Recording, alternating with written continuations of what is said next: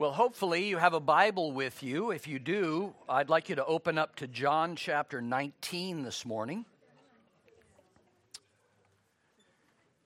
On this Resurrection Sunday, we have joined together with millions of Christians all over the world to celebrate the death, burial, and resurrection of a man named Jesus. You've heard me say this before. This man was born in a small country town to working class parents. He lived a very short life, only 33 years. He never married, had no children, had no formal education, and did not accumulate any possessions or wealth. He had few true friends and many enemies. He died a criminal's death and was buried in a borrowed tomb. And if that was the end of the story, none of us would be here today.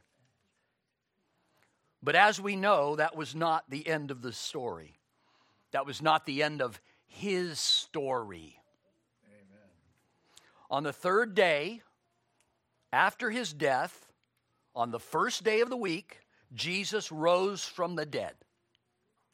And this event changed the course of human history. He is risen. He is risen it's safe to say that the resurrection of Jesus is the single most important event in all of human history. Jesus' death, burial, and resurrection started a movement that spread across the entire world and continues to this day, 1992 years later. There is no other religion on the face of the earth that is formed on the death, burial, and resurrection of its founder. Only Jesus has risen from the dead in a glorified body. He is the first fruits of the resurrection. These truths are so essential to the Christian faith that we find the resurrection of Jesus mentioned in every sermon recorded in the book of Acts and mentioned in almost every book of the New Testament. Close to a hundred times the resurrection of Jesus is mentioned in the New Testament scriptures. That's because, as we have sung this morning, in the resurrection of Christ, there is victory over sin, victory over Satan, and victory over death itself. We serve a risen Savior. He's in the world today. Above him, there's no other. Jesus is the way. Amen? Today, I want us to look at the eyewitness account written by the only disciple of Jesus who was present at his death, at his burial, and was an eyewitness to his resurrection. Please open your Bibles to John 19, verse 17, as we look briefly at his account of the death and burial of Jesus before we turn our attention to his resurrection.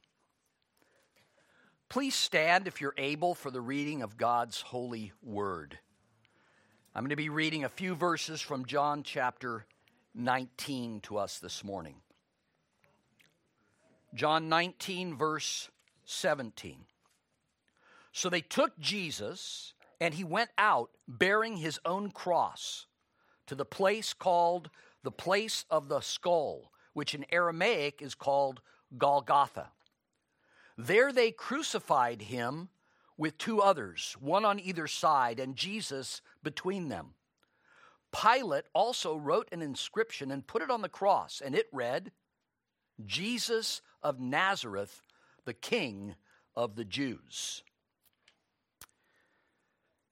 Verse 31 since it was the day of preparation, and so that the bodies would not remain on the cross on the Sabbath, for the Sabbath was a high day, the Jews asked Pilate that their legs might be broken and that they might be taken away.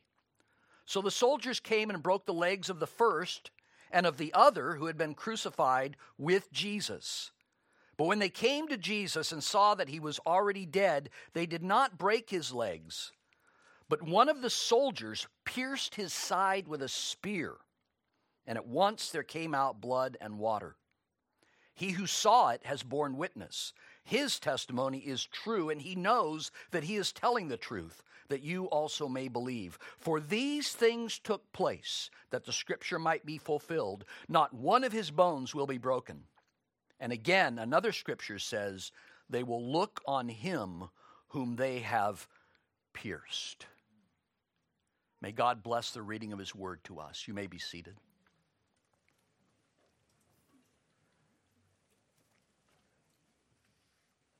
In verse 18, we read these three words. Excuse me, four words. There they crucified him. What a brief statement for the pain and the suffering that Jesus, our Messiah, suffered that day at the hands of sinful men, which was actually nothing compared to the suffering that was poured out upon him by God the Father that was due for our sins. The events surrounding the death of Jesus came as no surprise to him. He not only foretold to his disciples what was going to happen, he was in control of what happened that day. He is, after all, the Son of God, God in human form. This was why he came into this world. He would live a sinless life, and then he would lay down his life as a sacrifice for our sins. He had no sin to suffer for until he took our sins upon himself. Listen to the apostle Paul writing in 2 Corinthians 5:21.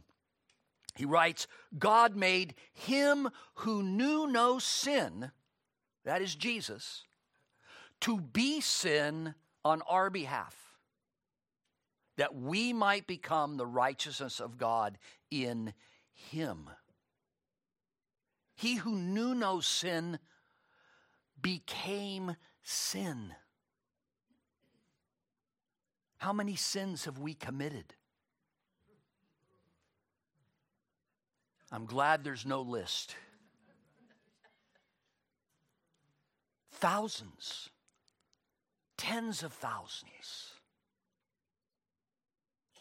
Not only the sins of omission, but the sins of commission. Not only the sins that we carried through on, but the sins of our heart and mind. Thousands. And upon Christ was laid those sins.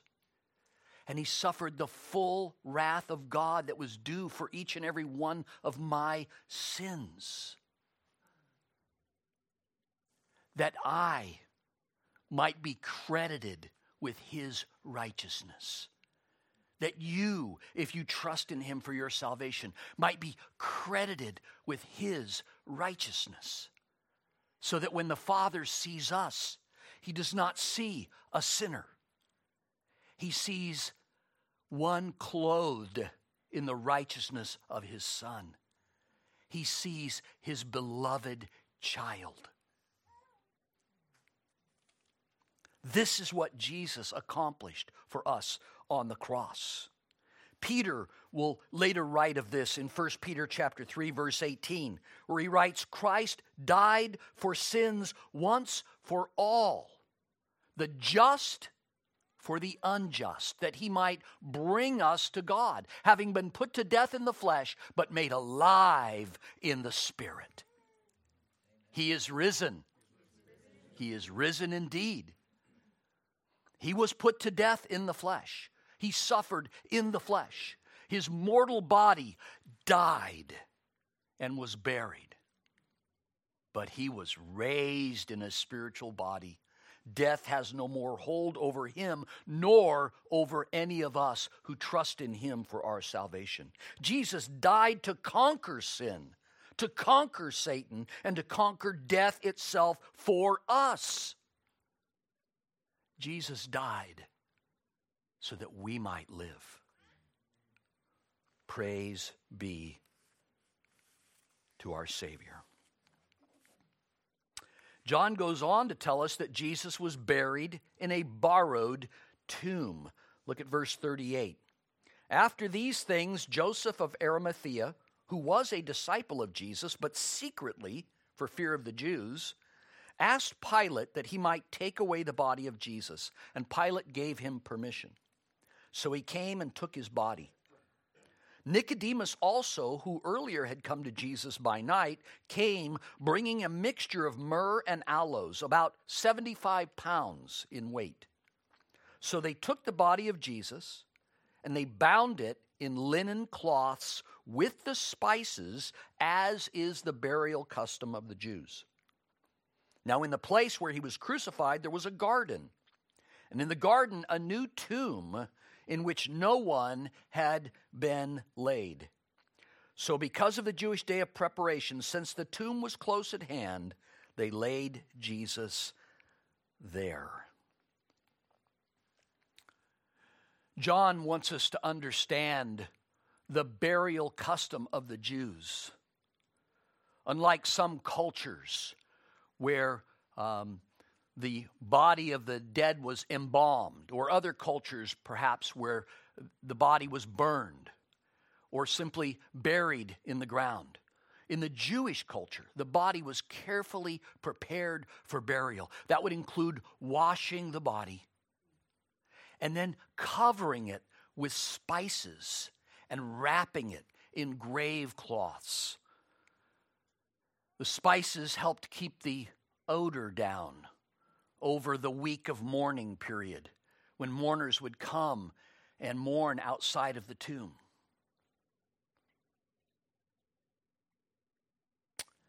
The tomb was cut out of solid rock and had a large stone that would be rolled against the entrance to prevent anything from entering the tomb, such as wild animals or a tomb robber. That stone probably weighed a thousand pounds or more. When I was in Israel, we saw some typical stone cut tombs and the size of the stone that would be rolled against the opening of that tomb. And the tomb, we know, was sealed, and guards were placed at it, according to Matthew's account in Matthew 27. That's because the Jews were afraid because Jesus had said he would rise from the dead. They needed to prevent that from happening. So let's seal up that tomb and let's put some Roman guards there to guard it so that no one can tamper with the tomb. And so they did. All of these things happened according to the predetermined plan of God. This was God's will. In Luke's gospel, we're also told that several of the women who were followers of Jesus, who had been at the cross, they followed and watched as the men placed his body into the tomb. Then, as Pastor Don read earlier, after the Sabbath, they came to the tomb bringing additional spices to add to what had been applied to Jesus' body. But when they arrived at the tomb, they found the stone removed and the body of Jesus was gone. The stone was not just rolled away, it was lifted away and removed from the front. John focuses in his gospel on the reaction of one of these women who was there that morning, Mary Magdalene. So look at John chapter 20, verse 1 with me. Let me read our text. Now, on the first day of the week, Mary Magdalene came to the tomb early while it was still dark and saw that the stone had been taken away from the tomb. So she ran and went to Simon Peter and the other disciple, the one whom Jesus loved, and said to them, They have taken the Lord out of the tomb, and we do not know where they have laid him. Mary was with the other ladies. They were bringing the spices. They get to the tomb. On the way there, Matthew tells us they were discussing how are we going to get into the tomb? With the stone that's rolled in front of it. And when they arrive at the garden, they can hardly believe their eyes. The, sto- the stone has been removed. The tomb is open, but it is empty. And Mary immediately turns and begins to run back into Jerusalem where she knows the disciples are in hiding to tell them what she has seen. The other disciple, the one whom Jesus loved, it's mentioned in verse 2, that's John who's writing this account.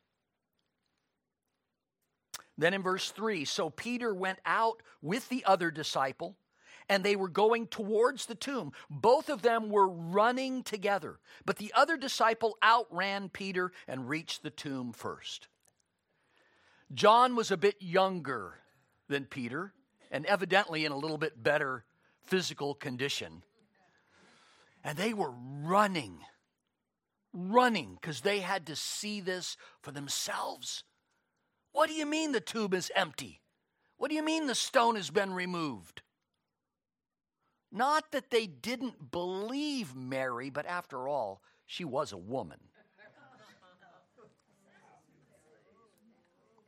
I, I, don't mean you any disrespect, ladies, but you have to understand in that culture, in that day, a woman couldn't even testify in court because their testimony was not trusted. But Peter and John evidently believed Mary because they were running to see this for themselves. The disciples ran to the tomb. And when they arrived, John looked into the tomb. Look at verse 5. And stooping to look in, he saw the linen cloths lying there, but he did not go in. He looked into the tomb, and there is the shelf on which the body of Jesus had been laid.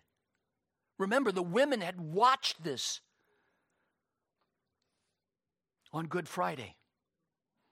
They knew they were at the right tomb, and they knew they were looking at the right shelf on which the body had been laid.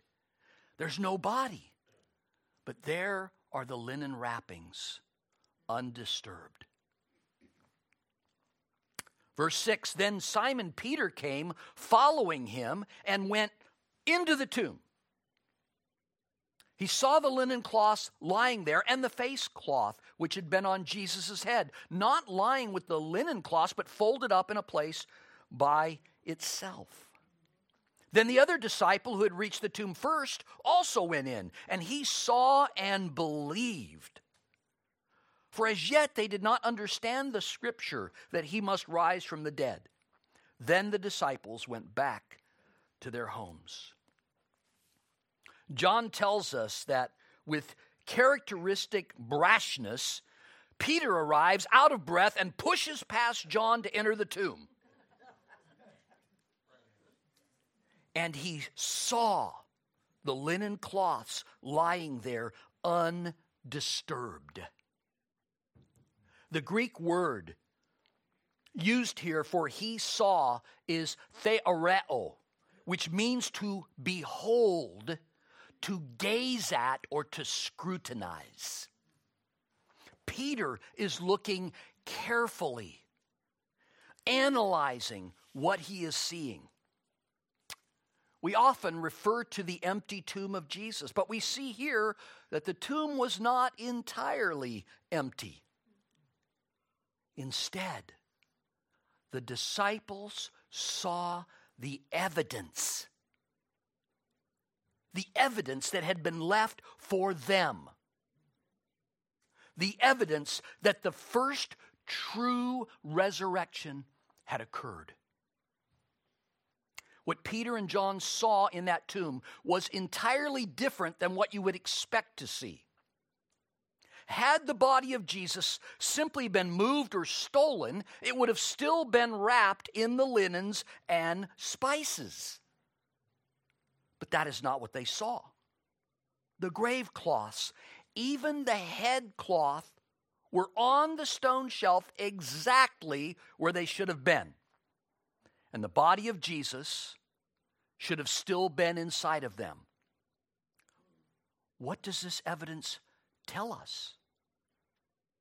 Had we been present in that tomb earlier that morning, at the moment of Jesus' resurrection, what would we have seen?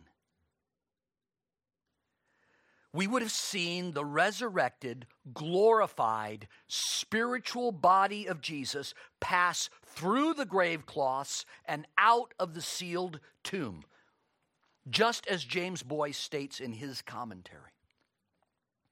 F. F. Bruce writes these words quote, The glorified body of Jesus passed through the linen wrappings as it would later suddenly appear within closed doors. You see, Jesus' resurrection was not like that of Lazarus, whom Jesus had raised from the dead just a few weeks before. Lazarus was raised in a physical body, only to die again one day. No, Jesus was raised in a spiritual body not a natural body. He is the first of all who will be raised from the dead in glorified bodies when he returns in his glory. Amen? His resurrected, glorified spiritual body passed right through those linen wrappings, right through the stone walls of that tomb. Remember, the stone was not removed to let Jesus out.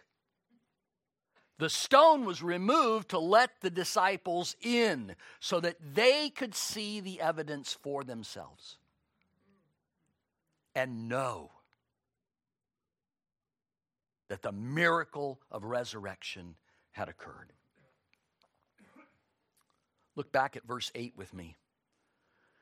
Then the other disciple, that's John, who had reached the tomb first, also went in, and he saw and believed.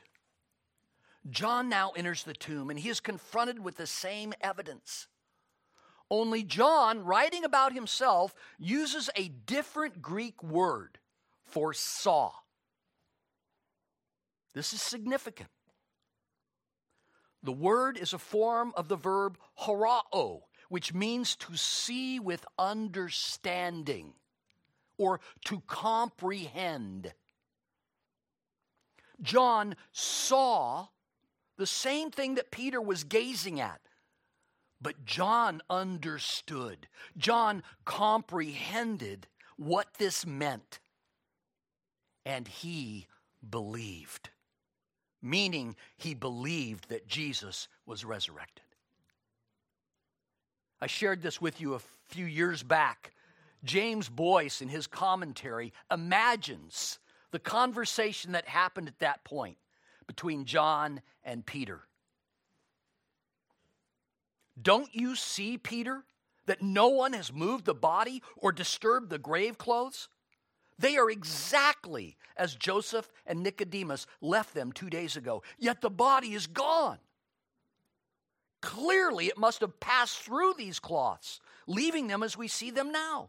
Jesus must have risen from the dead. And of course, we know that's exactly what happened. And in just a few hours, John's theory would be proven. When Jesus would appear before them and the other disciples in his glorified, resurrected body, in just one of the several appearances by Jesus to his followers on that first resurrection Sunday. John then writes these words in verse 9. And John's being honest here. For as yet they did not understand the scripture that he must rise from the dead. John here is simply stating the fact that prior to Jesus' resurrection, the disciples simply did not understand that it would happen. Even though it had been prophesied in Scripture, and even though Jesus himself had told them that it would happen, they lacked the understanding until Jesus later appeared to them and opened their minds to understand all that had been written about him in Scripture. Jesus had to rise from the dead because death could not hold him. And in so doing, he demonstrated his victory over sin, his victory over Satan, and even over death itself just as we sang earlier. It proved that the words that he had spoken on the cross were true when he said, It is finished. The work of atonement that Jesus had come to accomplish on behalf of all who would trust in him for salvation had been completed and had been accepted by God. Paul writes these words Jesus was delivered up for our trespasses and raised for our justification. Romans 4:25. In the resurrection, we know for absolute certain that the work that he accomplished on the cross was complete, sufficient for all who believe and trust in him for salvation. In his resurrection, Jesus proved that he was exactly who he claimed to be. That is, the very Son of God, the second person of the Trinity. He is the Messiah or Savior sent by the Father to provide salvation for all of those chosen by Him. He is our Lord, He is our King. He will return one day in glory and usher in a new creation in which righteousness will dwell. Is creation groaning for that day? Amen. It is. Are we looking forward to that day? We are. And I want you to see something here that all of this occurred in the manner that it occurred because Jesus wants us to believe. Listen to how John ends this chapter on the resurrection of Jesus. Look at verses 30 and 31, where John writes these words. Now, Jesus did many other signs in the presence of his disciples, which are not written in this book. But these are written, why? So that you may believe that Jesus is the Christ, the Son of God, and that by believing you may have life in his name. John tells us here the purpose of this gospel, the purpose of his account of the death, burial, and resurrection of Jesus. Remember, John wrote under the inspiration of the Holy Spirit. And the Holy Spirit inspired him to write these words. Why? So that you and I would believe that Jesus is the Christ, that Jesus is the Son of God, and that by believing, you and I might have eternal life. Praise be to God. Praise be to God. Now, John's honest here. Not everything that Jesus did or said is recorded for us. But listen to me, what is recorded is sufficient evidence for us to believe that Jesus is the Savior sent by God. Think about it. This evidence includes the many miracles performed by Jesus. Those miracles were acknowledged even by his enemies. Remember, they wanted to kill him because he had raised Lazarus from the dead. They didn't deny that. That was the purpose for killing him, because he'd raised somebody from the dead. The evidence includes the powerful teaching of Jesus. Jesus taught as one who had authority, and his teaching changed lives. The evidence includes the prophecies that were made by Jesus. I mentioned one of those last Sunday as we celebrated Palm Sunday, where Jesus prophesied that in the future, Jerusalem would be surrounded, it would be besieged, and then it would fall and be utterly destroyed, not one stone left upon another. And guess what? 40 years later, that's exactly what happened. The Jews rebelled against Rome, and the Roman rulers sent a legion of soldiers. They surrounded Jerusalem. They starved the city for five months. And then they destroyed it utterly, just as Jesus had said they would. Not to mention Jesus' own prophecies that he would be, be betrayed by one of his own, that he would be tried by the Jews, he would be handed over to the Gentiles, he would die, he would be buried, and he would raise again on the third day. And how about the empty tomb and the grave cloths? Evidence. Evidence given by God for us. And then there's the 11 post resurrection appearances of Jesus. You don't have to look at it now, but I included a handout in your bulletin of those 11 post resurrection appearances. Jesus appeared to his followers over the next 40 days 10 times. And one of those appearances included 500 eyewitnesses. 500. Not five, not 50. 500 saw Jesus in his resurrected, glorified body.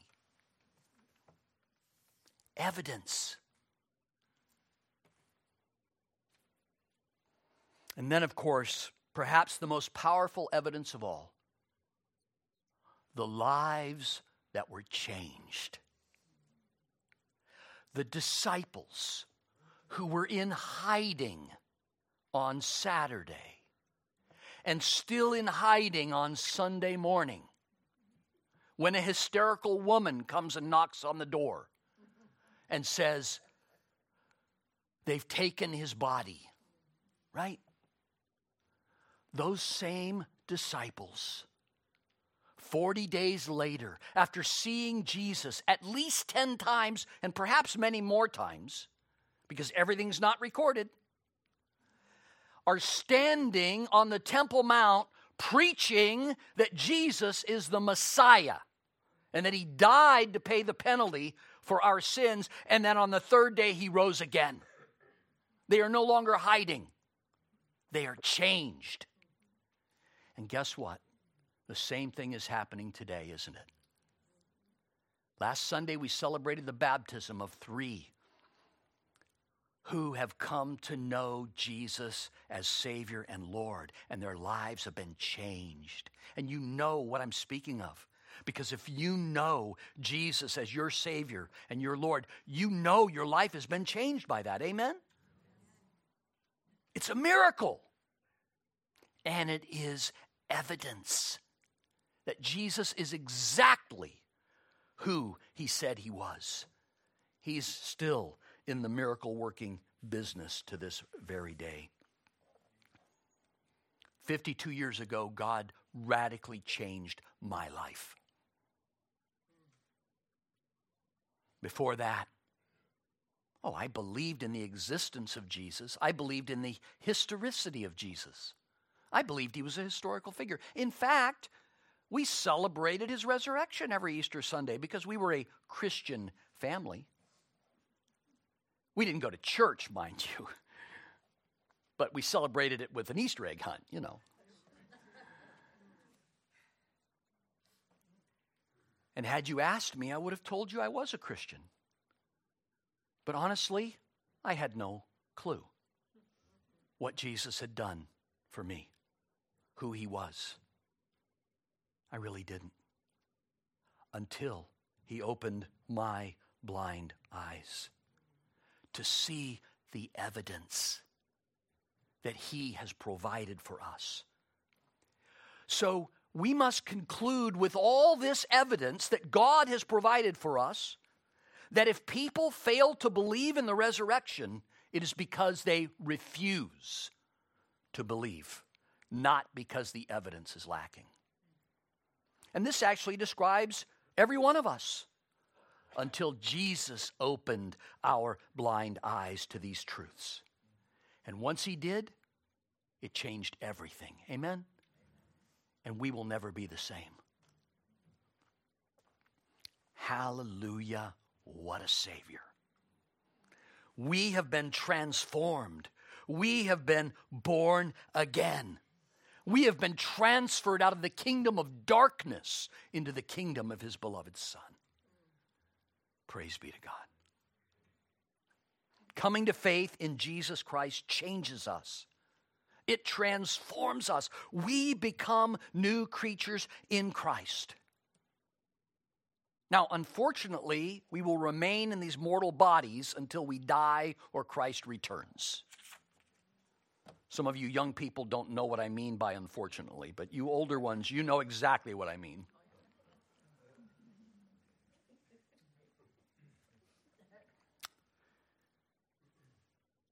But we are now spiritual beings as well.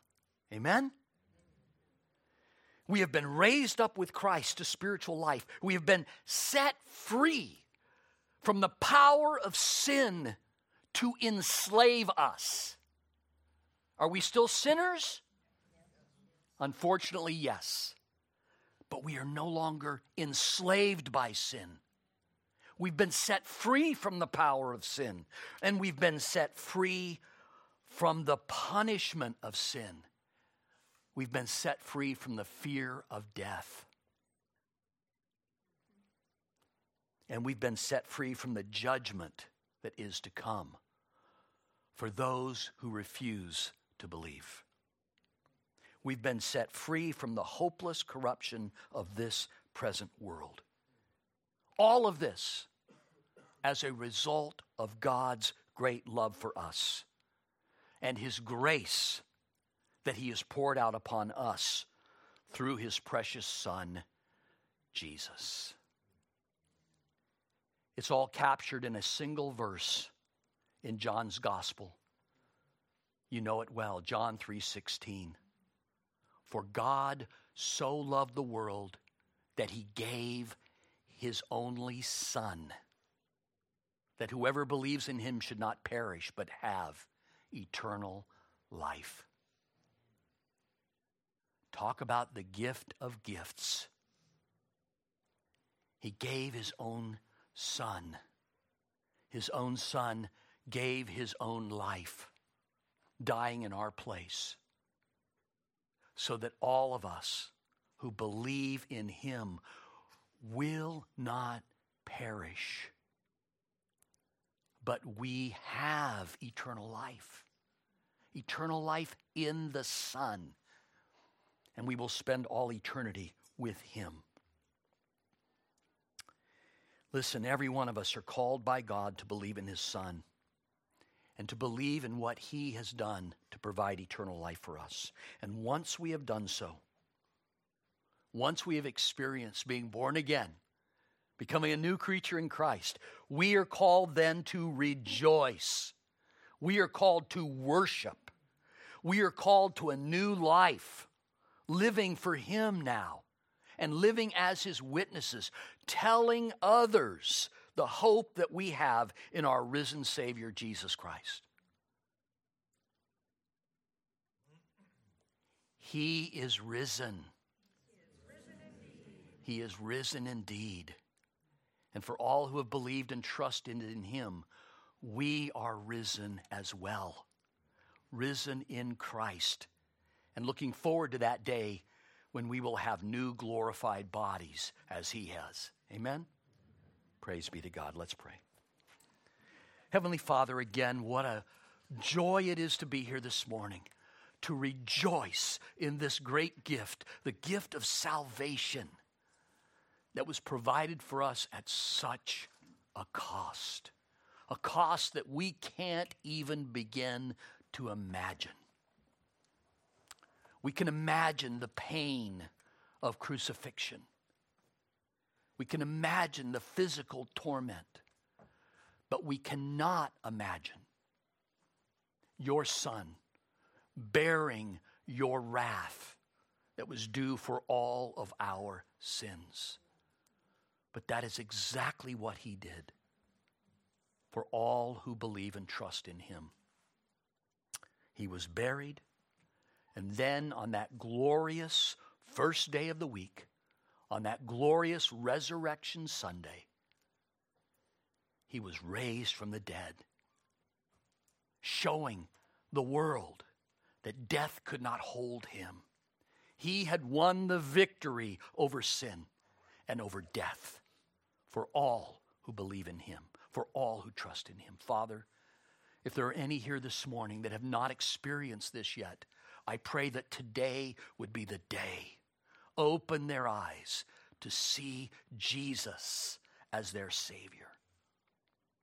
Cause them, Father God, to call upon Him for salvation, that they might experience what so many of us have already experienced the new life that we have in Christ, and being brought into your family, brought into your church. And we celebrate that today. We celebrate the resurrection of your Son and the completed work of redemption for us. And we give you all the praise and all the glory for it. In Jesus' name, amen.